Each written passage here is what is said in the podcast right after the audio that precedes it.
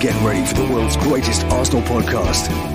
Welcome to another podcast by Guns and Yellow Ribbons. Enjoy the show. Hello and welcome to another episode of Guns and Yellow Ribbons. My name is Fergus. I am your host. I'm full of cold. Um, cold, not COVID. This super cold that's got around at the moment.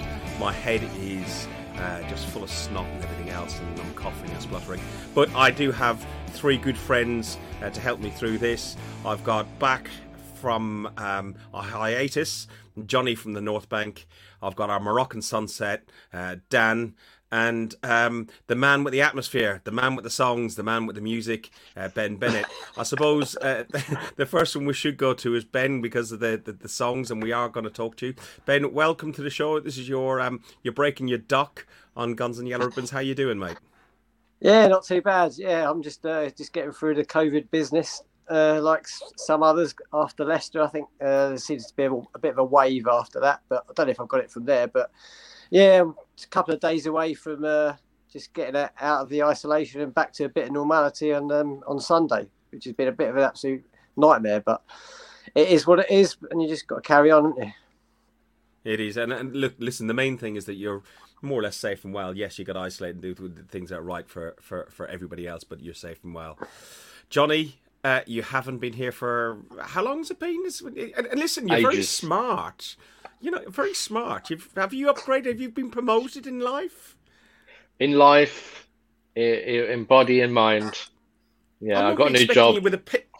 I'm normally expecting a pizza line about there, a beer about there, and you're knackered after getting off your motorbike. That's normally what I see. Yeah, well, now I'm in, I'm living that executive life now. I, have got a new managerial management. job.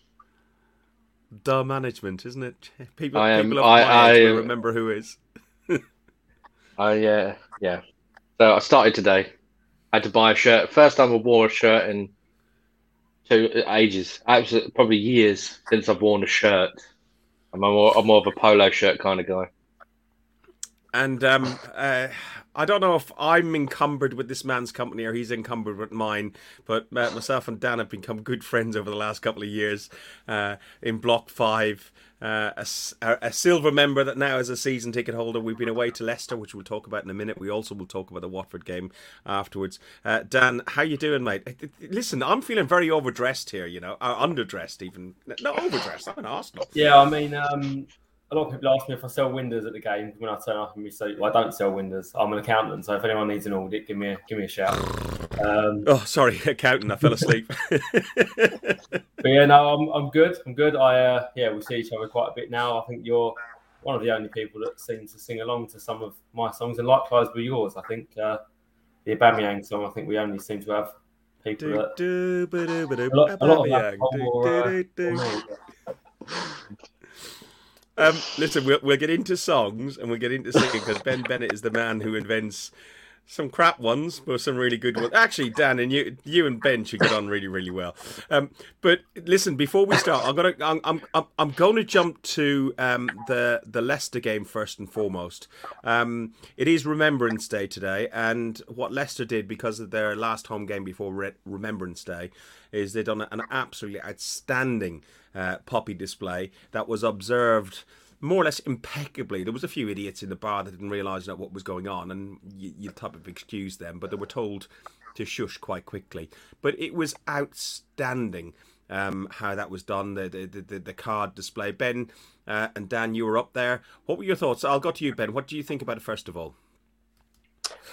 Oh yeah, it was absolutely brilliant, wasn't it? Um, just just the whole setup of it all, and they even it even actually announced just before we went up to take our seats. They told us to take up our, seats early because of obviously for the remembrance and of course the anniversary of the uh, the uh, Leicester owner as well with the, the disaster. But um, yeah, it was all organised. I mean, I, I don't know, understand why so many people walked up so late. And yeah, there was a little bit of a disturbance, but overall it was pretty immaculate. The whole the whole setup and the way we actually. Um, we appreciated it and we, we certainly respected it as as the 3,300 that were in there and as well as the whole ground really. But yeah, it was a it was a brilliant brilliant uh, occasion.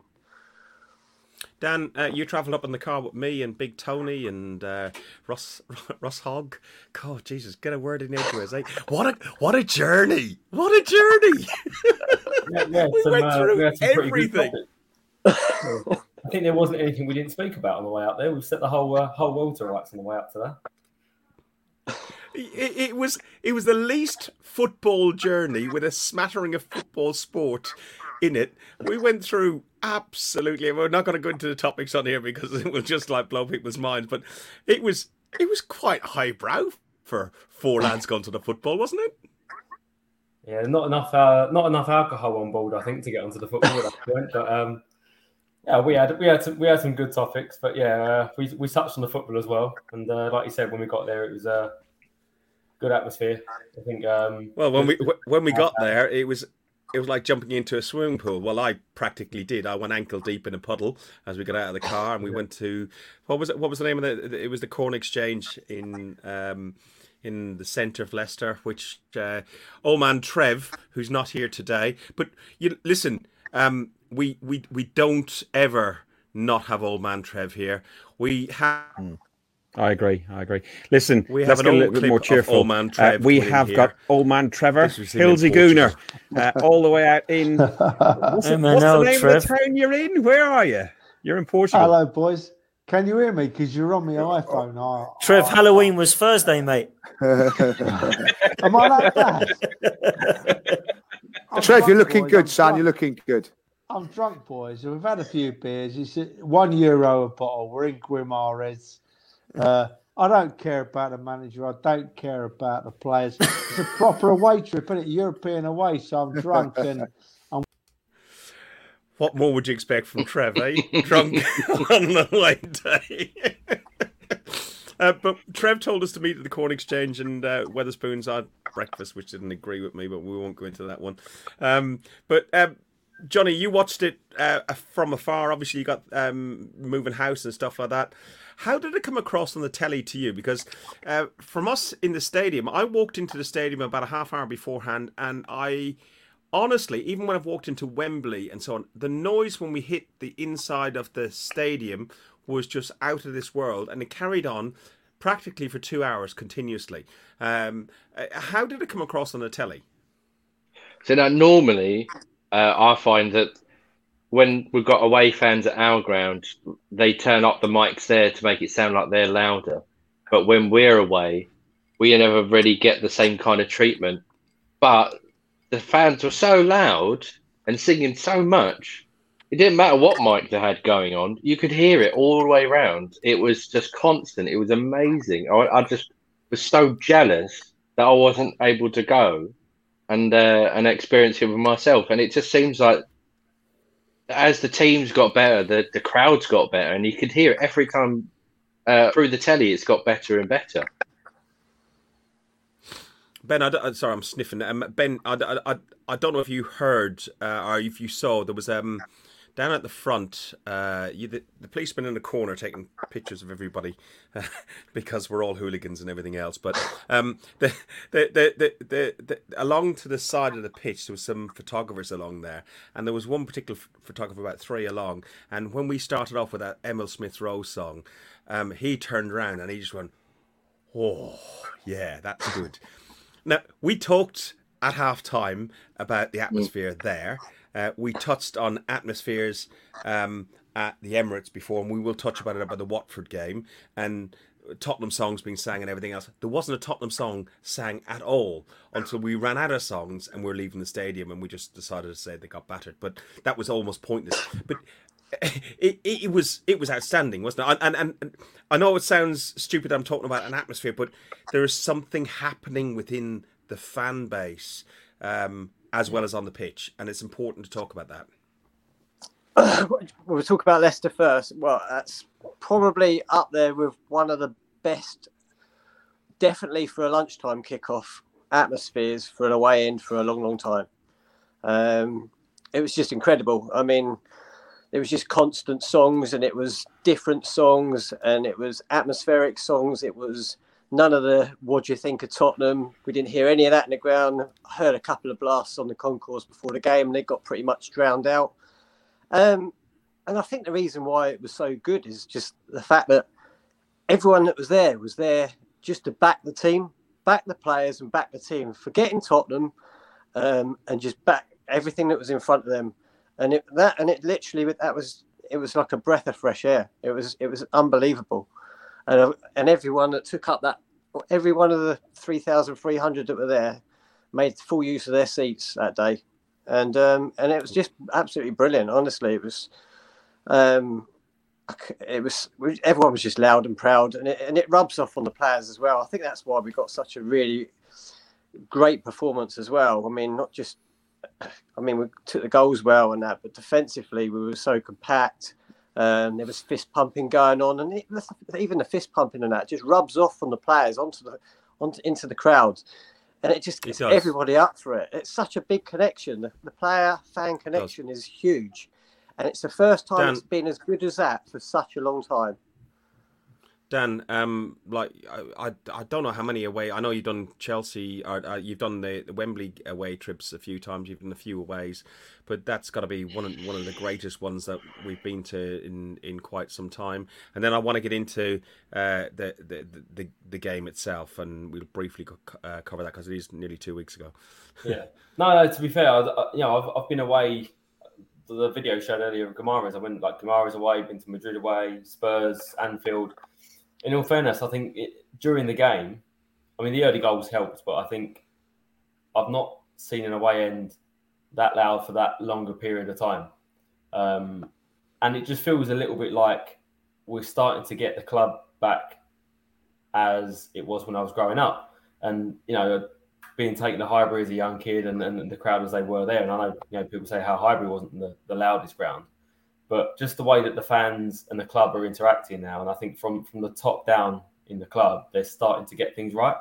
And I know I know a lot of people are critical of the Kroenkes and, and Stan Kroenke, etc. But some of the videos that a lot of people have watched recently of Josh Kroenke and um, Arteta's interview on his hundredth match, um, the way they come across and the way they interact with the fan base now, and you see players giving shirts to young kids and and you know, like you said, fist pumping to the crowd and all of that is just just what makes a fan's day out. But that Dan, that's that's absolutely nothing to do with the Kroenkes, and I and I will not allow the Kroenkes get any credit for Aaron Ramsdale giving his boots and his shirt, for uh, Gabriel coming over and and uh, to us, uh, for Aubameyang coming over to us, for the team coming over us. I'll, I'll give some credit to Arteta, but I will give nothing, absolutely nothing to Stan Kroenke. Let's look at the uh, uh, look look at the game itself.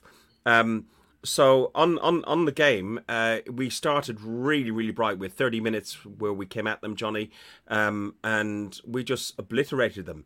Um, and we type it just like for a 12:30 kickoff, which Jack L said in the chat earlier about the support, but also on on on the pitch, it's normally a really lackluster game. I I, I often go to the pub and watch the 12:30 game. And you think, oh Christ, now why am I bothering? It's just going to be awful. But it, it was outstanding and, and and a great 30 minutes of control. Yeah, but the stats back up that we don't really enjoy uh, midday kickoffs. Any any kickoff between 12 and 1, we don't generally do very well.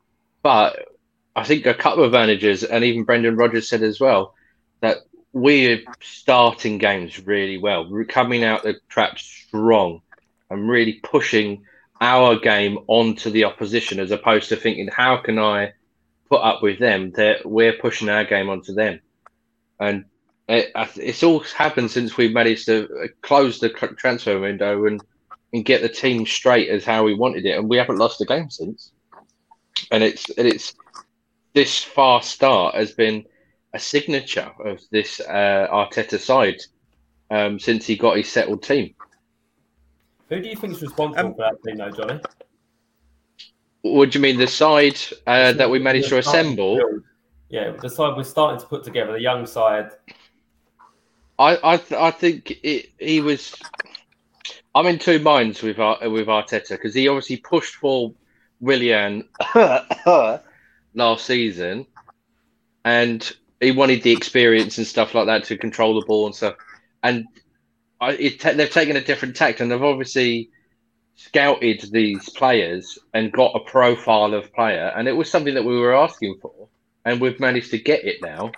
And I think it is to do with Edu. I don't think it's to do with Arteta, and it's a, like a it is obviously a, a, a tactic and a, and a progression they're looking towards a path to building something because you can't always have uh, an out of box, fresh, ready to go player. Sometimes you have to build it in. You know, we've got an IKEA side, we haven't got a made.com side. But I, th- I think I think Johnny, if you look at players like that, um, they, those Brazilian players, I think that was far far much more to to do with Edu and mm. um, um, what's his name, the the agent, the super agent who was just trying to palm off. Kia um, That that's the fella. Looking at the game itself, though, like we had, we had, uh, three good goals, but whatever about the first thirty minutes, first half, we hung on towards the towards the end of the first half. And Ben, uh, I don't know if you went out for a beer or not. Because I was driving, I stayed there till the 45th, 46th, 47th minute, whatever it was. And right in my eye line, I witnessed a save that I, I, I used to watch in comic books as a kid with the cat etc. Mm. Uh, and Ramsdale's save and Ramsdale's performance then going into the second half, along with the defensive players, which I'll talk to the, the, the other guys about. But Ramsdale's performance for that save first and foremost, and then subsequently through the through the second half. Uh, first things first, I yeah I did see the save. Luckily enough, um, Trev actually come up with a pint for me at half half time there, so uh, I managed to watch the full uh, forty seven minutes. It turned out, I think, in the end. And luckily enough, I did uh, I see see the save, but what a save though! Just um, unbelievable. I've not seen a save as good as that for such a long time, and it obviously got all the plaudits from the likes of Schmeichel and, and a couple of others, but it was just unbelievable, and it was. It's like it's almost as good. It's almost as good as a goal when you got when you've been under the cosh mm. a little bit.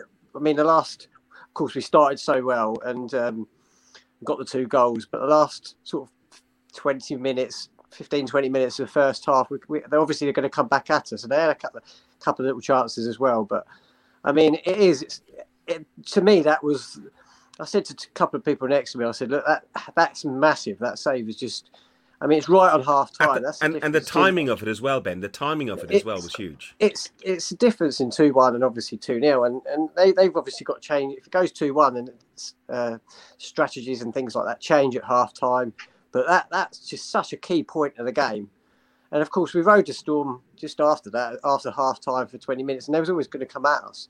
But the importance of that save and the timing, and, and just just the way it was just, uh, it was just unbelievable. It was just it's so much you could talk yeah. about it, and and uh, like he does he, he does all the stuff on the training ground and things like that. But he's absolutely at full stretch, and then and to even get that much of a strong hand behind it. And then, okay, it, it fell on the on on the deck, and there was nearly a follow up. But you ride that luck at the time, but he deserved all, anything like that. There, there was save. like there was like three there was like three saves in one Ben. There was um and and then uh, you'd Gabriel cleared off the line. And then, as as you said, like we were under the caution that first half. Dan, second half, um, again, still under the cosh and it was a lot down to Ramsdale uh, to keep us in. He made two or three more saves, but defensively we are looking more solid. You know, okay, with the exception of Kieran Tierney versus Nuno Tavares, uh, you know that back five, including the keeper, it picks itself every week, doesn't it? I think it does away from home. I still, and I, and I know a lot of people have been raving about Tomiyasu, and uh, don't get me wrong, I like him, and I think he's been he's he's been good. Um, I still think when we're at home, in certain games, we're going to need a more attacking fullback on the right hand side. Um, I still think he gives the ball away a lot, and I still haven't seen him put in a decent cross. So there's my only reservations with him. As much as I still agree, I like him, um, and he looks he looks good. But I think as a, as a platform to start on, that's a great young, solid back five that is only going to get better. Um, and it's nice to see us be able to soak up a bit of pressure away from home. I think any other season, the last couple of seasons, we would have collapsed. Um, and then for the final 20 minutes to be able to come out and be a bit more confident and, and go forward as well. Um, I think Odegaard coming on at that point made quite a bit of a difference to, to get us up the field a little bit as well. You've got to think though, T- Tomiyasu is a is a defender first, and he can ping balls with his left and right foot. He can do 60, 70 yard passes across the field. He's not there to be an attacking player. He's there. He's a centre half slash right back. And what he has done in his position is far better than any right back we've had for the last ten years. You, think what he's done so far? He's absolutely rock solid defender. He's won more aerial duels than almost anybody. He's done more interceptions. He reads the game better, and he cuts out things before they happen. He needs to do his job first before we start going forward. We've got attacking players coming out of our out of every orifice. He can just again, I, win the I, ball, I, pass it on. Critical. Yeah, I don't want to be too critical of him because, as I said, I am actually a fan of his, and I think he's a good player. I think first and foremost, he's a centre back, not a fullback, and I think it shows. He's, you know, don't forget that the game we played against Brighton, he got turned inside out for for 45 minutes, and it shows he's a centre back being played out of position. He's he's solid, but you look at his passing stats compared to the rest of the back five, nowhere near. Um, he does give the yeah, ball. But, but, but Dan, if if it, it, without focusing down too much on one player, um, but if his passing stats are lower, and you got Ben White who can pass fantastically. You got uh, Ramsdale who can distribute uh, on the ground as well, which you know most goalkeepers can't dis- and do passes like they that he's done. If he can do defensively his job, I used to say before about Bellerin. If he'd done his job defensively, I'd be fine. I'm, I'm not worried about him getting up the pitch too much and crossing. Um, what um, I can't even remember where I was going with that. Uh, we probably went on a sidetrack. But um, overall, what was your th- thoughts on, on, on that result? It was 10 games unbeaten then, Johnny. Um, uh, that was the one where I was going, actually. Odegaard. Dan said about Odegaard that it was a, a, a good addition, uh, substitution. Lacazette obviously can only do 50, he's 70 minutes tops, and he, he's not match fit. Were you impressed with Odegaard? No, I think he's struggling a little bit. To be honest, I think he's trying to find his place in the team because the team he came into in the summer isn't the same team we've got now. We've, the team has grown a little bit and it's settled in certain areas, and where we're flexing, those steps you're talking about about with Tomiyasu is because we're, when we're going changing at the back and having more wide play and stuff like that, and finding where he fits into that is a bit difficult. And Lacazette has come in and sat in that 10 slash false nine position, linking play, and he's done a better job than Odegaard has because he's got the experience and the strength and he can win free kicks in those areas. And it's hard for him to then come back in and take that place back from him. So now I think he needs a run of games and then I think he needs to play well in that run of games. But he's not going to wrestle his the starting place back from Lacazette very easily. Um, but I think that Lacazette, with his fitness issues, he's he's only going to do an hour or so. But if we've won the game, if we've got ourselves in a strong position in those 60 minutes, and then bringing Odegaard in, who can play a through ball, can split a defence, but also is very secure on the ball, he serves a purpose whilst growing into the team. So I think he's kind of doing what we want, but not excelling as much as the other signings have managed to excel. We look at um, Ben White has excelled, Tavares has excelled, Sambi Lokonga has excelled, and uh, Tomiyasu has excelled. But in comparison, because we already had him before, we already already had high expectations. I, you know, he's come from Real Madrid, blah blah blah. Yeah, I, th- I, th- I, think the thing with Tomiyasu, Ben White maybe to a lesser degree, definitely Ramsdale and, and, and the other signings we've made, um, the expectation was that we were bu- buying in little. And uh, with Odegaard's heritage from um, Real Madrid and he was meant to be the new best thing and everything else, yeah. Um, Ben, what do you make of Odegaard? I, I, for me, he looks a very frustrated player. He seems to be gesticulating a lot on the pitch and calling for the ball and getting annoyed when people don't play the ball he wants. Um, if I'm honest, I think at points he comes across as, uh, as a bit of a prima donna. I actually like him. I think he's probably one of the only midfielders that can really actually control a tempo of a game. I think he, he come he come on against even he come on against Watford. I thought we'll, we'll touch on Watford again. I know, I know, but I thought he was, great when he come on. Um, he, he, can he's the only one we've got that can really kind of. I don't know. We, we don't we don't really have that one that can. I know he's not he's not a Cazorla, but Cazorla used to do it for us. So you could control a tempo of a game of football. Whereas Odegaard wants the ball all the time. He's so hungry for the ball. If he doesn't get that, he is going to be frustrated if he doesn't get the ball that he wants because he, he he is capable of doing it, and I think he's got a lot to give. And, and we saw it. We saw it uh, back in the last season in the run towards the end of last season. He he's got a lot of attributes there that we need, and he's going to be a very important player for us. And I think it, when he did come on against Leicester, he, we was was under the caution. We did need that player to come on and just control that tempo a little bit. And I thought he did it. I thought he was great and it was great again when he come on against Watford. So, so, so to me, his attitude is first class. If he can come on and, and he's he's hungry, that's that's one thing. He's not going to come on and just float his hands around. He's, he wants the ball. He's he, he, has got a lot to give. I like him. I think he's he's definitely one that um, he'll he'll excel as well, especially if we keep going on these runs. And, we, and he's going to be a really important player for us. Scunny uh, says in the chat that was harsh on on Oddie uh, Fergus as I said, a prima donna did sound a little bit harsh, but I just find that he, I don't know, is it is it because he's used to a higher standard? Johnny, you were talking about in the chat here that you got into leadership. Do you think he's a? Do you think Odegaard is a leader? Well, he's the captain of his national team. Uh, he has the leadership qualities. He's what he is trying to do. He's not trying to be a prima donna. He's trying to encourage the team and try and actually be a leader, be a, cap, a captain within the team.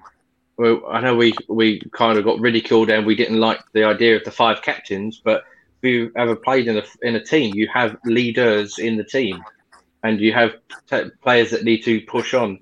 And he's kind of like the slightly more progressed version of the younger players that we have because he started so much younger, and can, can is he... that leader can he claim a leader position then, uh, Johnny? Because you know you can have eleven leaders on the pitch, and then you just have a punch up, but you do need some followers as well.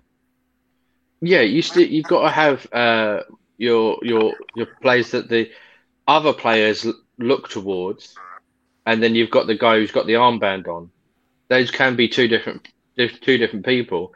And as much as we don't like Granit Xhaka, he is looked up to by the other players to to lead in a certain uh, certain way. But I think with Odegaard in particular, he needs to start leading by example, kind of like Aubameyang does in his better games, and how Thierry used to do it by not just by shouting and hollering, but he would go out and actually drag the team on. I think we need something a little bit more like that from Odegaard if he wants to really cement his place as a leader within a group. Uh, and he's not going to get the armband off of Oba anytime soon, I don't think. But it doesn't mean that he can't. Unlikely. I don't think. I think you need a you need a, a strong personality in each phase of the game.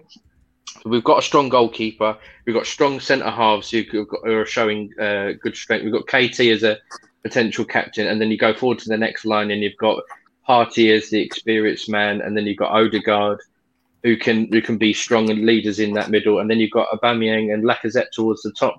You know, each each position, each um, section of the team can have strong personalities and create that spine uh, of strength through the team. Before we move on to the next game, Dan, did you want to have? Sorry, my voice is about to go again. Dan, did you do you want to have a quick word? And Pud's good point in there that Xhaka, and as much as I can't stand him, um, does uh, assume that role in the dressing room.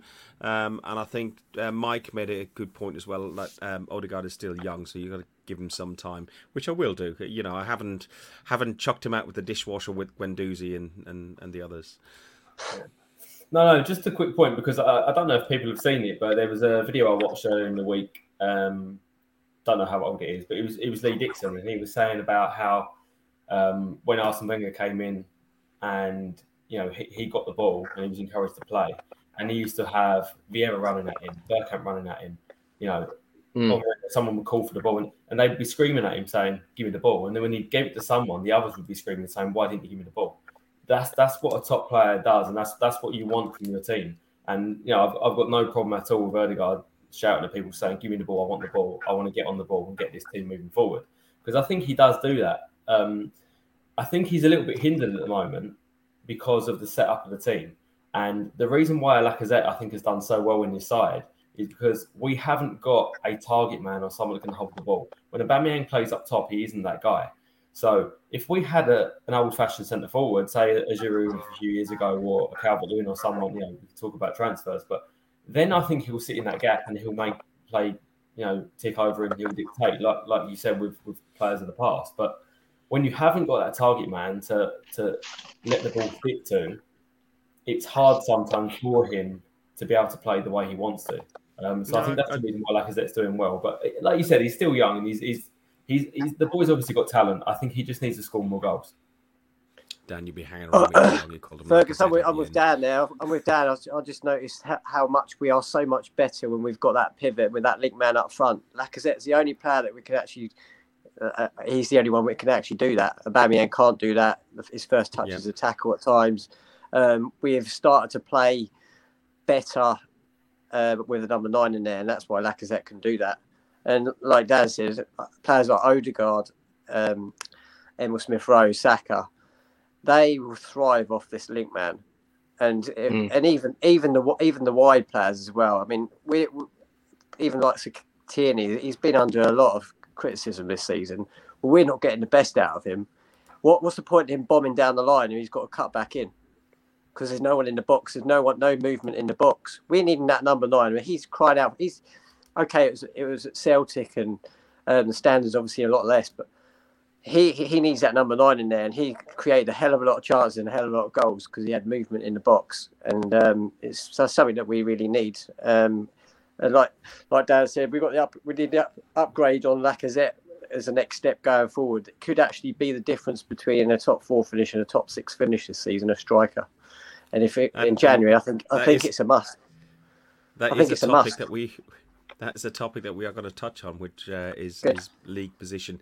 Um, before we move on to the Watford game uh, today, people on Twitter uh, you can see us live streaming on Twitter, Guns and Ribbons, if you want to follow us on Twitter. Uh, Guns and Yellow Ribbons and all other platforms, including Instagram and Facebook and everything else. But yeah, you can see my ugly mush and these uh, fine looking gentlemen uh, on, on Twitter uh, live as well. So we managed to score three goals, miss a penalty. Yet again, it still finished 1 0 to the Arsenal. A very early start. Um, I was at the Tollington, not one of my favourite pubs, but it's a, it's a good pub. Uh, but I was there to, to meet some friends. Um, and we got to the stadium. Nowadays, you got to get to the stadium early. And because I got to the stadium early, I was fortunate enough to see, um, guys, your mics might go mute while I put this on, so make sure you turn them on if you want to talk about it. Um, the uh, we got to see the the, the Saka wall. Um, this is all the letters were sent to Saka, so, uh, Saka um, after the World Cup. You know, the penalties and some of the other stuff that was there. So I thought it was a really good touch. It was really nice to see at the stadium and some pictures and so on. Yeah, really, really nice touch. Uh, it's just, it just, it just connects the players um, with the current fan base, young fan base as well, and, and, and the England fan base. Uh, ben, you haven't been in to see that, have you? Um, you weren't in at the Watford game, were you? No, no, I wasn't at the Watford game. No, I've not seen it. I've just seen a lot of pictures of it. Obviously, what you just showed me there, and I think you had another video up, didn't you, the other day? That was actually, I think, um, Potsy was in it. It was, was a, a bit more.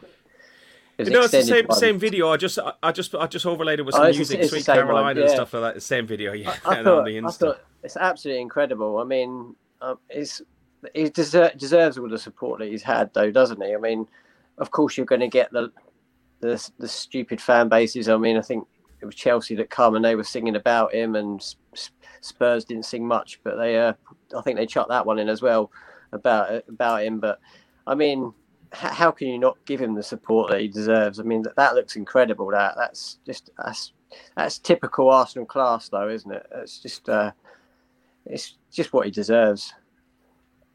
Especially being such a young player, um, Dan. You, you saw it on, on we met on, on front of that wall. It, it, for anybody who wants to go and see us on the lower tier, um, between uh, block five and block four, uh, so a little bit round from where we normally meet, Johnny. It's the next section along. Um, Dan, what did you make of what you saw? To be honest, I've seen it more clearly on the video than I did then because uh, the state that I arrived at the start of that game. Yeah, you were you were polluted. You you yeah, you've been out the night before, and you. yeah, I was, uh, I was massively struggling.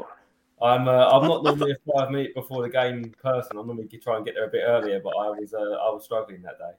Um, Honestly, I thought we swapped play. I thought we swapped places. I thought, like you know, Christ, yeah. have we have we like switched bodies? I'm normally as drunk as that. You you were absolutely ruined. It's just the uh, the influence of Fergus, to be honest with you yeah, it's been rub- it's been rubbing off. Um, Johnny, what did you think of the lineup? Everyone was talking about um, the fact that Partey wasn't playing and that Maitland Niles was put in that position. Otherwise, the lineup remained more or less the same.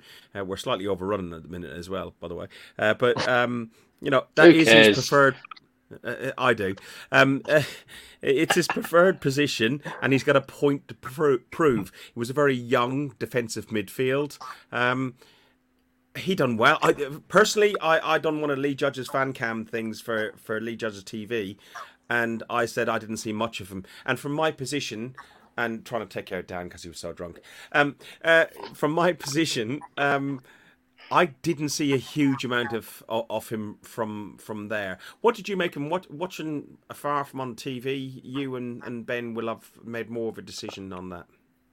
Well, I, I thought that he was. Uh you know, uh, some people class him as lackadaisical. He, he's a little bit too laboured, uh, and he doesn't have a sense of urgency. But in that position, he, he kind of takes a step back and knows that he's got the pace in order to recover, and he reads the game, and he actually cut out quite a lot of things before they developed. And the fact that we you didn't see a lot of him is kind of testament to the fact that he did such a good job because the flashy stuff is the stuff that you notice and see in the last ditch Xhaka tackles and sliding tackles like that. I don't want to see that. I want to see someone noticing the development of a play, cut out the ball and pass it. Do like Gilberto Silva used to. Yeah, he got to get his foot in, but he did far more of his work intercepting the ball, intercepting play, breaking it up, and giving it to the person who's going to do something with it. And Maitland Niles did fantastically doing that. It was only in that towards the end of the first half, he stepped back a little bit too much, and that was when Leicester started coming on to us a little bit more, and that he got a bit of stick for that. But he was consistent all the way through the game. He he, he pressed up high really well when he needed to. He his pass percentage was very very good. His interception led to a goal. I thought it was a brilliant um, uh, performance from him. And when Partey and, and Co go to the Africa Cup of Nations, I feel a little bit more comfortable knowing that we've got one more player that we can rely on a little bit more to step in. Ben, your your thoughts on on his performance? Uh, uh like Johnny talks about um, a Gabriel, uh, uh, sorry, not a Gabriel, uh, yeah, um, Silva, uh, sort of El, Gilberto, sorry, esque uh, performers, Edu, and so on. And those were the you know the, the sort of players that used to just like glide along in the background, very unnoticed. Is that how Maitland Niles played for you on on on Sunday? Yeah, yeah, he had a great he had a great game actually. I, I thought he was superb. like Johnny said, he, it's just that one to just break the play up and just release it to the, the players around him that's going to do a little bit, bit more on the ball. There's no flash stuff with him. He just I mean, it, the the uh, hard work goes sometimes goes unnoticed, but with him, it, it went it definitely went noticed. I mean, I think there was a time literally just before the end of the game, and he was he was in the corner flag, and he was he, he was trying to hold on to the ball, and he was protecting the ball, and it, I think it was the last couple of minutes, I'm sure, and it was. That's the, the only bit I saw of him, Ben. And the, and the crowd got up, and it just it, it, was it was just brilliant. But during the game, you, you, I think sometimes you can see a little bit more watching on the telly where um, the players are just sticking their foot in here and there where you don't actually see when you're at the game. Um, but I mean, it, it, didn't go unnoticed. I thought you had a, really good game, really solid game. Um, and yeah, like Johnny said, like when it comes to January, we're going to need these players to come in, and, and the squad's going to be need to be good. And if he comes in and um, he's putting in performance performances like that, then um, we're going to be a lot more comfortable. Yeah, Dan, I don't know how many questions I can ask you on this game. Uh, have you watched match today too? Have you watched anything? Don't worry, I'm well up to speed. I'm well up to speed. I um, okay, that's fine. So, so, so the no, no, the the, the, the first goal that was disallowed, the Saka offside. Um, uh, Laka taps it to Aubameyang, um, and Aubameyang taps it to Saka. Should Aubameyang just just put his laces through it? I don't know the way they're the way they're trained is find a player in a better position. But he didn't um, he didn't try and pass it. It was a bad touch, and it just went to Saka. Um, he obviously didn't have the best of games of Bamiyang, but um, one of those things. I think we, I, I, still felt we were comfortable throughout most of the game. To be honest with you, we missed chances. We should have scored more, but. Um, so, so if, if you haven't got a comment on the Aubameyang that what you say like was a bad touch, what about the uh, the foul for the penalty? Dam, uh, Danny Rose, you know, practically decapitates Lacazette. That you know, surely that should have been a red. You know, what's well, VAR say, there for? Is that not dangerous play? He's literally just caught him, clotheslined him through like, was he caught him there or something like? I think he got him his Danny Rose, isn't it? Really, no one likes him anyway. But um, yeah, it's just never even got a yellow. Yeah, definitely. All game. Like I, I, I, I don't honestly, understand I'm, what VAR is doing. To be honest with you, I, there's, I know they've taken a step back from last year, and, and you know quite rightly so in some places, but there are some very questionable challenges at the moment that should be read and are not even barely being looked at. We could we could flick back to the Leicester game. I got some photos of the Man City foul versus the uh, Aubameyang foul, um, and one was a red card, one wasn't. But I don't want to get into that one because we've moved forward to this game. But you know, you know, Johnny, what what what is VAR doing? It's a good question that Danny puts forward there, or, uh, that Dan puts forward there. I, think they're, they're taking a slightly lighter touch. The referees are using the screens more yes, there is a problem with with consistency, but I think that only really comes if you have the same people in the VAR room, whereas they keep having on-field referees taking a turn in the VAR room. But really, you should have a VAR set of referees who are consistent in their approach to the game. But it's an evolving thing, and I think each year we've had it, it has got better. Um, but you know, it's better than when it was just referees. There are more correct decisions, and you know we're not getting diddled out of wins or or goals or anything that we did before. But it's not perfect because it's still down to a human. So I'd rather still have the human error than you know them trying to be over pedantic like they was last year. I'd say we benefited from it. You know, you touch on Maitland Niles. Yeah. Me, I'm, I'm glad he done it, and that's the sort of thing we need in the team a bit like they do at City to break up play, but that was a foul from Maitland Niles before the goal. Yeah, we're, we're yeah. going to get into we're going to get into that one in a second. We're going to get into that one in a second. Um, before we get there, Aubameyang's penalty, Ben, um, uh, yet again, he takes the same penalty. It's a bit lackluster, don't you think? Right, it's, uh, it's catch twenty two, though, isn't it? If you if you say to him, take you off of penalties, you kind of knock his confidence, and it's already a bit sensitive. You got to let it, if the play if your player wants to play, take the penalty, then you got to let him play it. It's that you catch twenty two. You just it's a win. It's a it's a lose lose or a win win. I saw ben? I saw a stat I saw a stat yesterday. I think he's he's only scored ten out of fifteen um, penalties. So that's quite a that's quite a, a miss stati- statistic. So um, and and Laka has taken eight out of eight. And if he's on the pitch for me, Lacazette takes the penalties. He's so much more comfortable. I was right behind the goal when um, he missed the one against when, when Martinez saved him against Villa. Okay, it was a good save, but I think we, even when he when he runs up, he just doesn't look that confident. And, and I saw it so clearly. Obviously, watching it on the telly against Watford, he just looks a nervous wreck. He just doesn't look that confident to take it. I don't. Uh, he's obviously saying that yeah, I'm, I'm okay to take it, but it, I mean, to me, the way he stepped up on Sunday was the way he just get down and hit it. It, it was no like where I'm going to put it, what, what corner am I going to put it in? It was literally just get up and hit it, and it was an awful penalty. I mean, it was. It's not. You don't mind if it like okay, the Martinez one was was pretty decent height for him, but it's still a really good save, and it was right in the corner. But with this one, it was just literally got. He just literally stepped up and hit it. I mean, mm. he should be taken off the next penalty. He should be.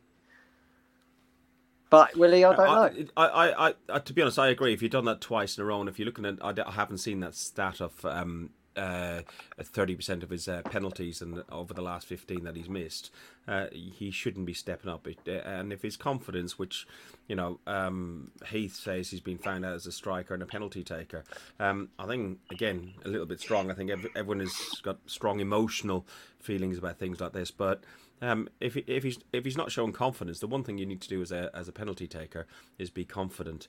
Uh, the first goal, uh, Lokonga takes out um, Tufan. Uh, was that a foul in the first place? Because that's the one that they're all talking about. That um, he lies down, and I, and I, could see this. He lies down, and there's nothing wrong with him.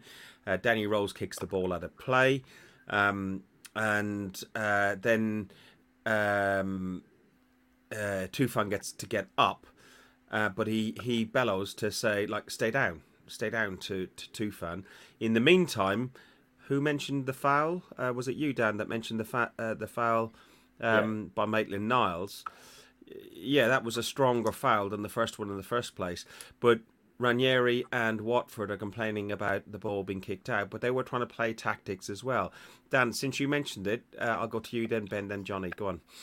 Yeah, I mean, I, I, everyone wants to see the ball given back in that situation most times, apart from when you start seeing teams kick the ball out of play to slow things down and waste time. Um, I, I, I, would probably feel hard done by if it was the other way around and we didn't get the ball given back. Um, having said that, an awful long time since then to the goal. Um, I think they had um, the ball themselves in between that and lost it. So, you know, I think that's. Mm, a bit bit too much for them to complain about, even though I feel hard done by. Um, the foul for me is, is a foul, but um, fantastic from our point of view, exactly what we want from our team. Um, and then a great goal from it. Ben, over to you.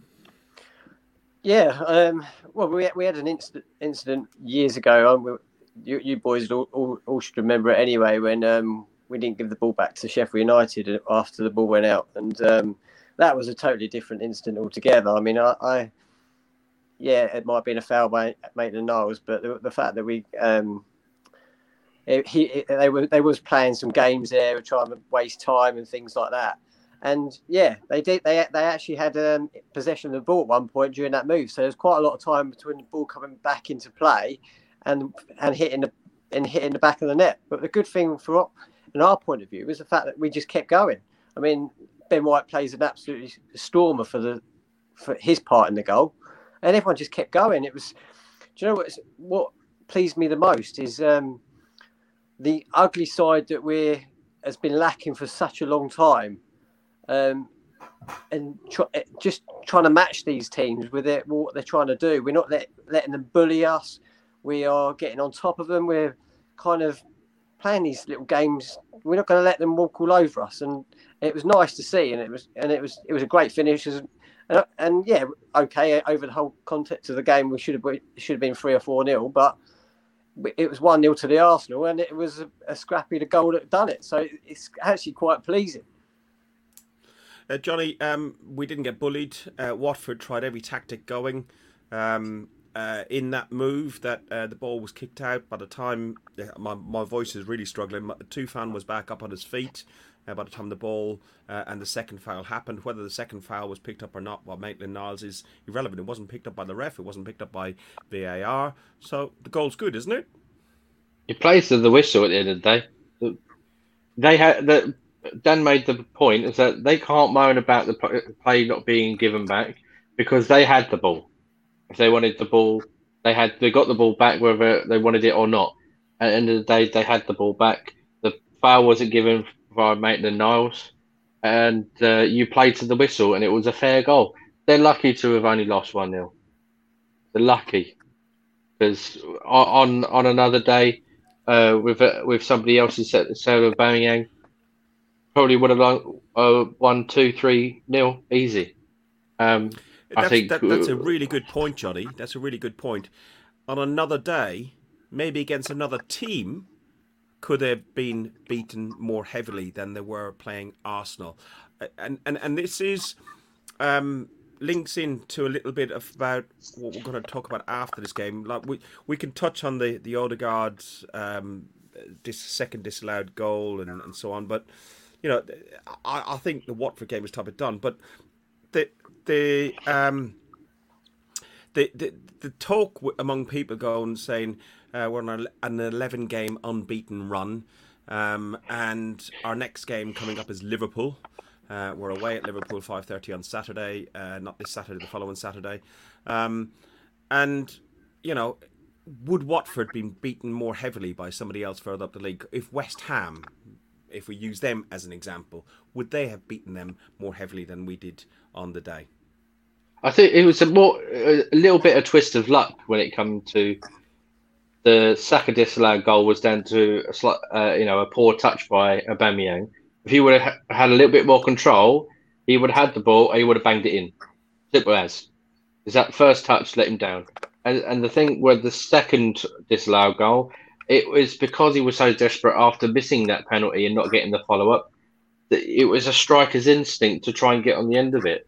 I think if he would have scored the penalty and not missed that first one, he wouldn't have tried to intercept it. So it's all, you know, flutter of a butterfly's wing. You know, it, it, it has a knock on effect just making those earlier mistakes. I think, yes, a little bit more luck, bit on another day would have been would have been a lot better off. Ben does a better, for the want of a better word. Bear in mind we're top five and we're only six points off the top of the league currently at the minute. Um, uh, does does a better organize a better team, uh, and the only reason I'm using the word better is because our first three games of the season. Because otherwise, if we didn't have those first three games of the season, everybody would be saying, "Wow, Arsenal are on. They're on." Uh, would a better team have given Watford a, a bigger, a bigger challenge?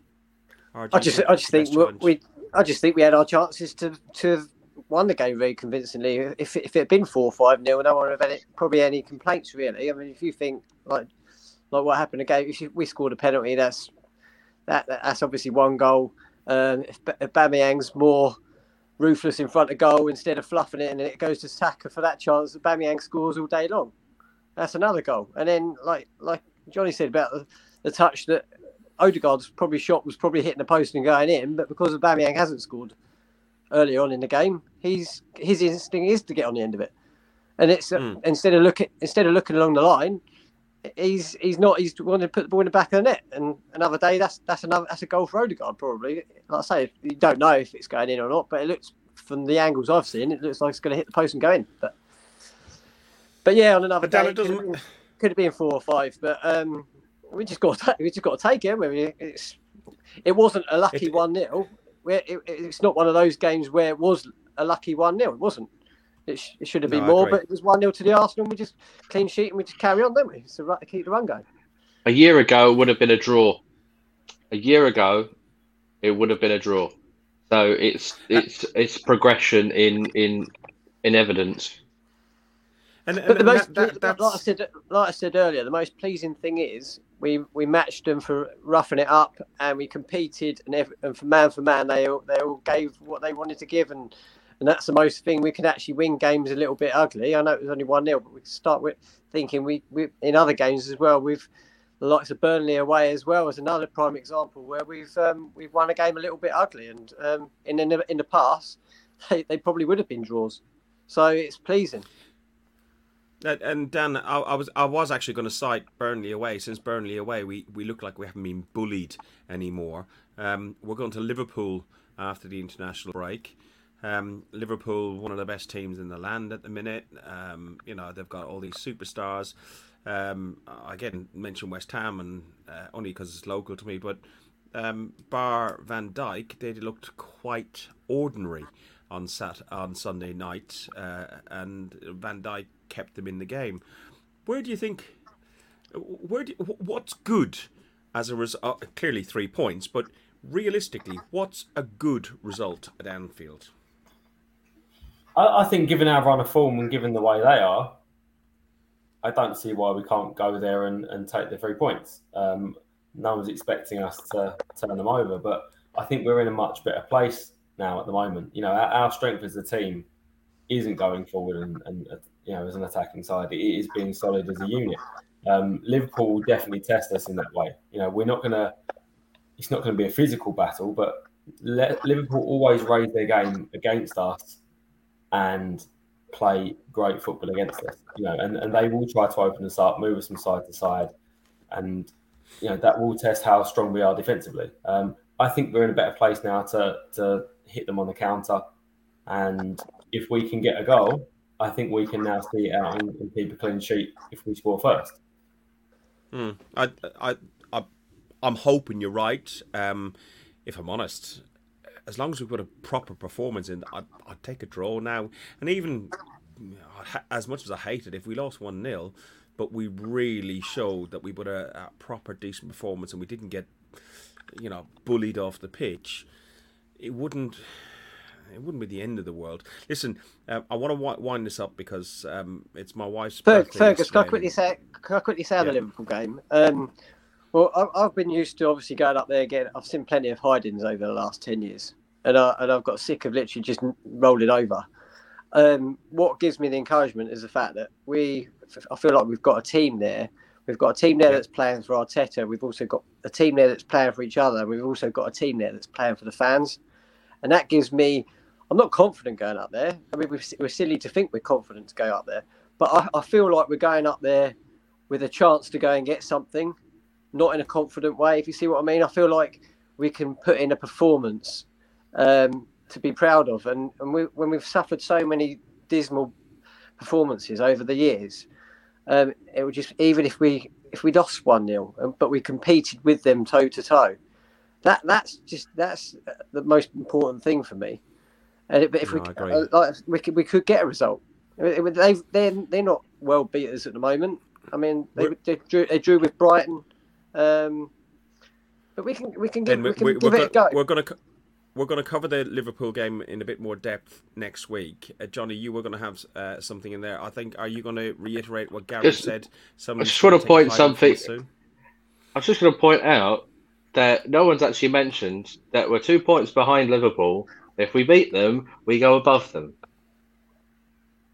I think that's a, that is a carrot. That is a carrot for the team. That is a motivation for the team. So look where we came from at the beginning of the season, and look at where we are now and I said we take that chance. And I, and they're they're a depleted team because there's no Firmino, there's no Naby Keita.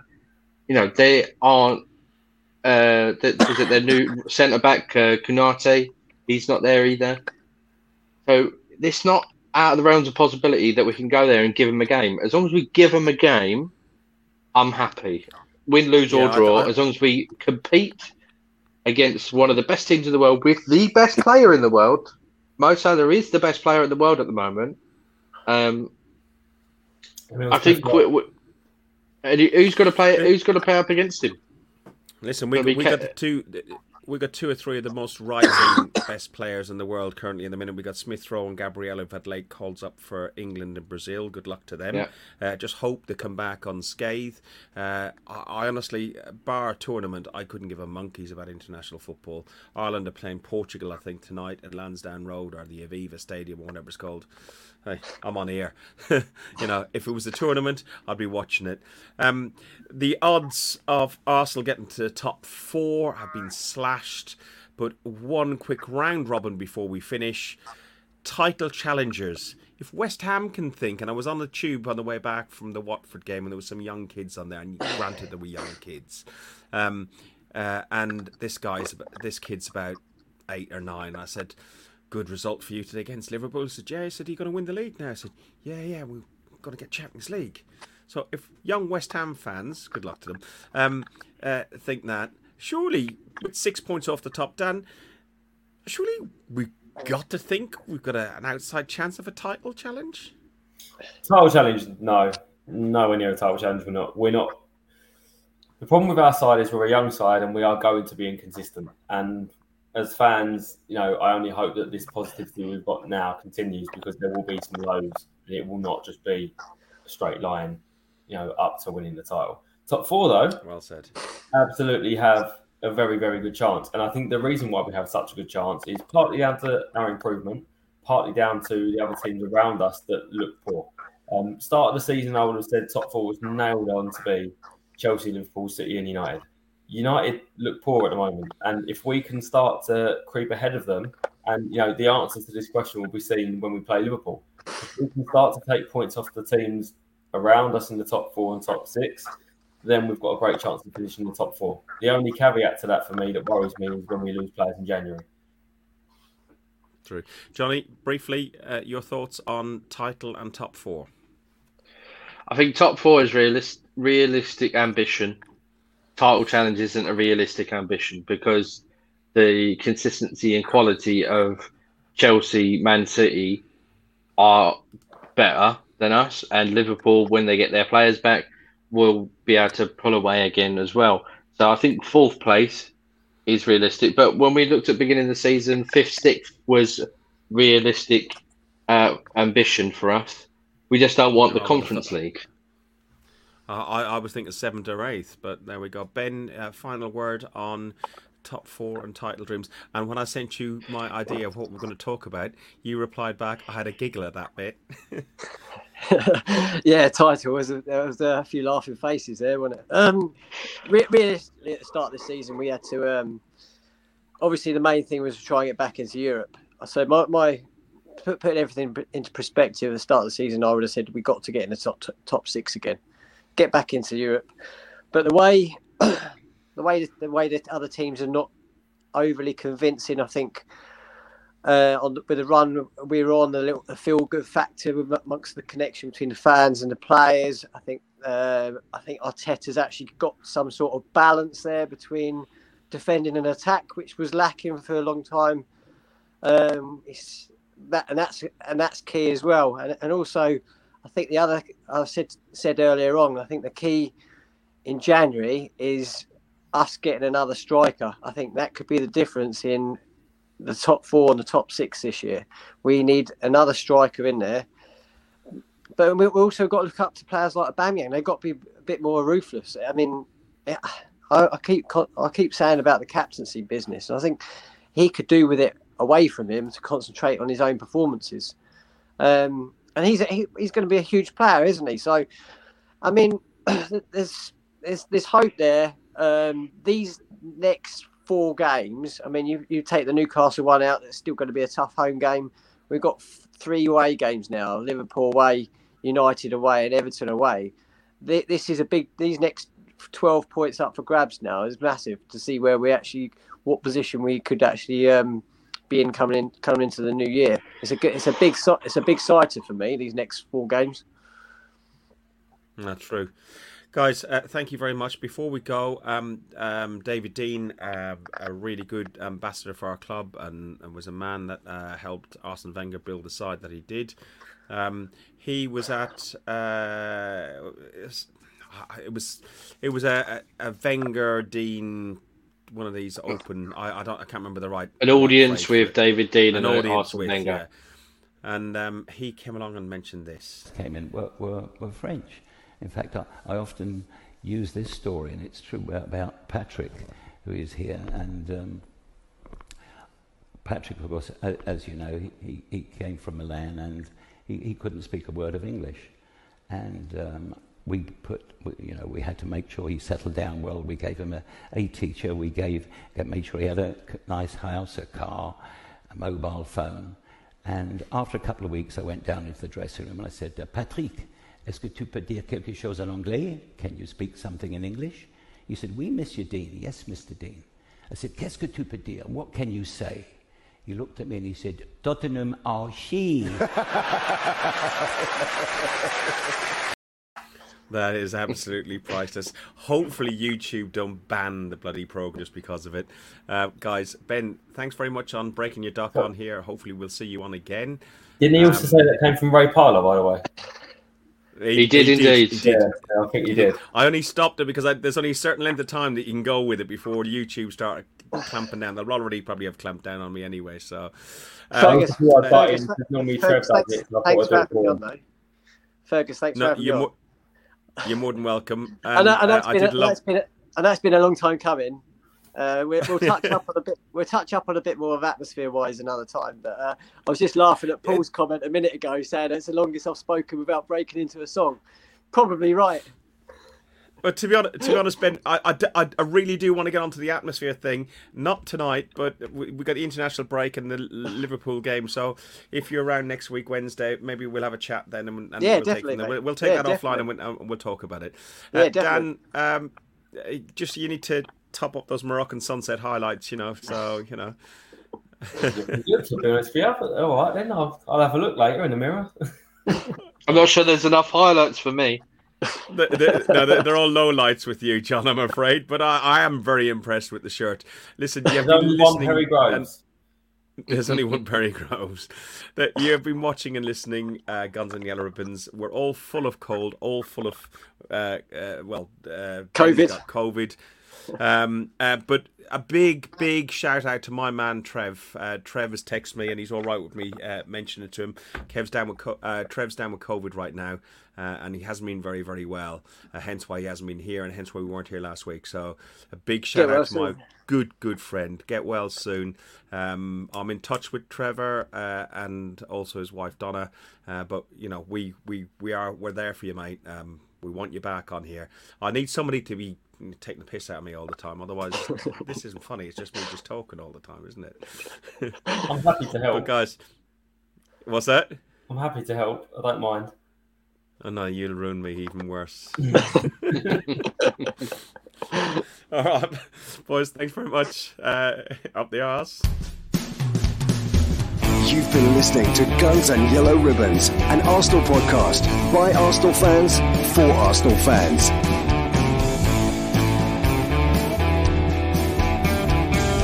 Follow us on Facebook at Guns and Yellow Ribbons and Twitter at give- Guns and Ribbons. Gary a song. And remember to Give rate and review us too.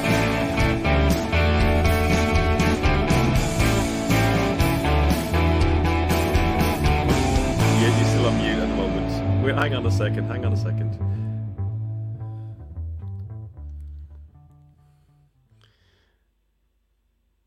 We're still on live, boys, so don't start doing the swearing bit just yet. So,